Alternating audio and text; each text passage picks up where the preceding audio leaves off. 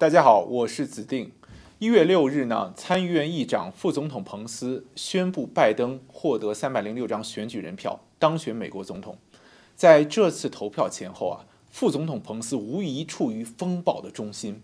很多保守派的朋友啊，寄希望彭斯能够取消对选举结果的认可，而最终呢，彭斯副总统没有这么做。其实，在400多年前，法国大预言家 诺查丹马斯他竟然就预言了1月6号美国国会发生的事情，以及副总统彭斯在这其中的角色。诺查丹马斯大家可能都已经很熟悉了，在他的预言诗集《诸世纪》中啊，曾经准确预言了人类历史上的很多大事件，比如说世界大战的爆发、原子弹的诞生、希特勒的上台，甚至是911恐怖袭击。我们今天就来看看诺查丹马斯是怎么预言彭斯的。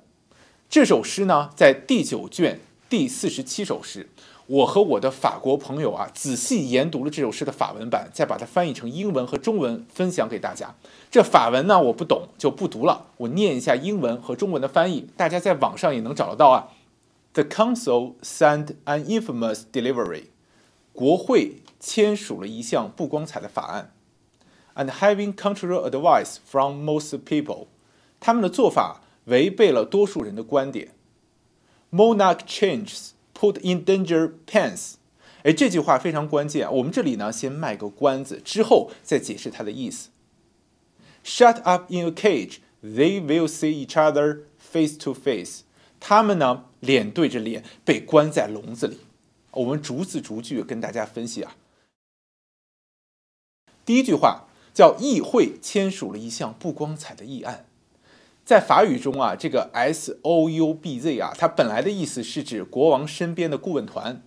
在诺查丹马斯生活的时代，它没有现在的政治制度啊，你看也没有众议院，也没有民选总统，所以诺查丹马斯就用当时最接近的词语啊，来描绘他预见到的事情。这里呢，就是用来指代现代的议会的。那么，议会到底签署了一项什么不光彩的议案呢？我们知道， 1月6号啊，美国国会投票确认选举人团的投票结果，不顾大选作弊的事实，最终确认了拜登获得了足够的选举人票。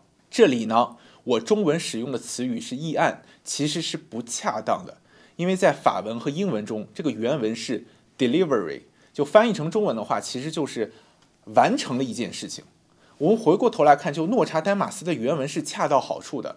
因为国会啊，它为选举人团投票本身并不是一个议案或者法案，它只是去确认，它只是履行一个程序而已啊。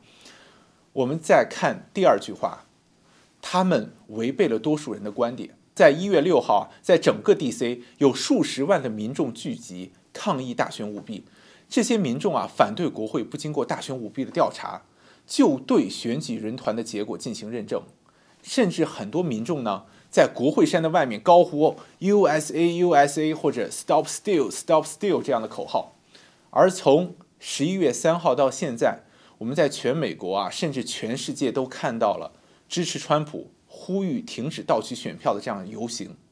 第3句话最有意思，也是最难解释的，因为这句话里面有一个词叫 pence。 在法语中啊，这个 pence 的本意是钱或者1分钱，就和英文的 penny 有点像。 那么这句话的字面意思啊，我们如果逐字翻译，就成了这样的，叫“国王更替，处于危险之中，钱啊 ，monarch changes put in danger pence”。你一听说这啥意思啊？根本没有任何意义嘛。但是如果 pence 在这里指的并不是钱，而是真的指一个人名，美国副总统彭斯，那么这一切就豁然开朗了。 彭斯的英文和法文，它就是叫 Pence， 在预言诗里面是一字不差。那么，如果我们这么去解释这句话的意思，就变成了国王被取代了，而彭斯把一切置于危险之中。当然，这句话也有另外一种解释，就是国王被取代了，而彭斯处于危险之中。哎，这两种说法其实都可以接受。 在诺查丹马斯的时代，其实是没有总统这种说法的，所以国王在这首诗里面指的其实就是美国总统。这说的不就是1月6号发生的事情吗？我们来看一看1月6号前后到底发生了什么。2020年大选啊，空前复杂。在12月14日啊，在各州的选举人团投票时，7个争议州出现了2套选举人票啊，就州政府认证的选举人把票投给了拜登，而共和党这边呢推出了选举人把票投给了川普，是为了保持川普的法律可以继续挑战。 彭斯他是美国的副总统，同时也是美国参议院的主席。那彭斯被认为他有权利去选择哪套选举人票让参议院去投票。就川普总统曾经发表声明说啊，根据美国的宪法，我们的副总统有几种选择：他可以取消对选举结果的认证，或将其发回所在州进行更改和认证。 他还可以取消对非法和腐败选举结果的认证，然后将其发给众议院，以1州1票方式啊进行表决。那么，川普总统多次公开向彭斯喊话，比如在1月4号在佐治亚州的集会上，川普就恳请彭斯挺身而出；而在1月6日接近中午的演讲之中啊，川普面对人山人海的支持者，再次强调希望彭斯能为了美国人民 做出正确选择，但是川普自己也说啊，我听到的并不是好消息。可以看到啊，在1月6号之前，副总统彭斯就成了大家关注的焦点。而在周3，也就是1月6号的早上啊，美国副总统彭斯发出声明，就认为啊自己没有权利对选举人票做出决定，并说啊我自己的角色啊只不过是一个仪式性的。 在这里啊，再回过头来看看诺查丹马斯的这句预言。首先，他预言到了总统，也就是国王会进行更替，而彭斯呢，则把一切置于危险之中，或者彭斯自己本身就处于危险之中。这其实是非常恰当、非常准确的。我们再看第4句话，这第4句话也很有意思啊。他们会被关在笼子里，脸对着脸啊。关于这句话，我个人有2种解释啊。第一种就是说， 当天发生的事情，就1月6号当天，直到凌晨，所有的议员他们都被关在国会山里面开会，那真的是脸对着脸啊！外面有警察，还有这个国民警卫队啊，他们就被关在国会山里面开会。那么第2种解释就是说，这些其实是未来发生的事情，因为我们看在法文的原文前面都是现在时，只有这句话是将来时，就是说他们将会被脸对着脸关在笼子里。 那么就有一个问题了，为什么他们会被关在笼子里呢？哎，我觉得这个问题啊，就仁者见仁，智者见智了啊。我们之后说不定能看到。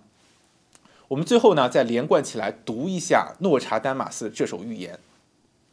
议会签署了一项不光彩的议案，他们违背了多数人的观点。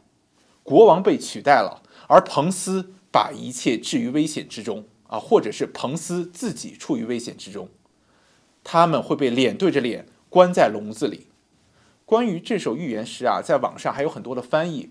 第1句话、第2句、第4句，其实大家的理解都差不多，但就是到了这第3句 ，Pence 这里就解释不通了。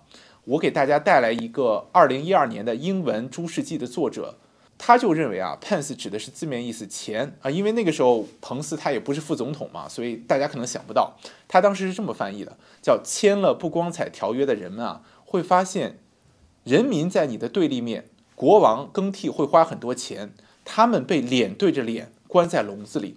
我们大家读这句话就会觉得有点别扭，就是你为什么突然要提国王更替要花很多钱呢？这个国王更替和钱好像没什么关系嘛，这明显不通顺嘛。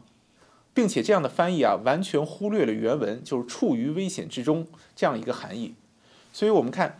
一旦我们把彭斯 Pence 啊当做钱去解读，就会发现无论怎么解读都解读不通。而当我们意识到这说的其实正是副总统彭斯的时候，哎，就会豁然开朗，所有都能解释清了。整个预言最让人拍案叫绝的地方，就在于事情发生前啊，没有人能解读出来，只有事情发生之后，我们才发现，哦，哎，这原来说的正是彭斯。